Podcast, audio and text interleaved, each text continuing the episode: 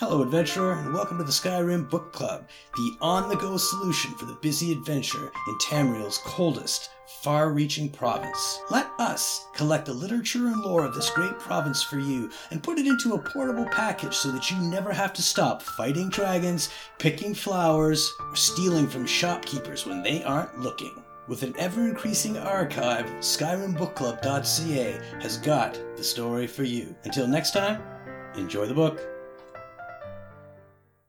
Letter by Bjorn Ulfer. Hrodulf, light and strength. I feel your words are not your own, and I worry dearly for your health. I beg of you, please, depart that blasted isle, and return to solitude at once. My nights have been almost impossible to bear without you. To lose you would be the death of me. My love, if you do not return soon, I will come for you. Bjornolfr.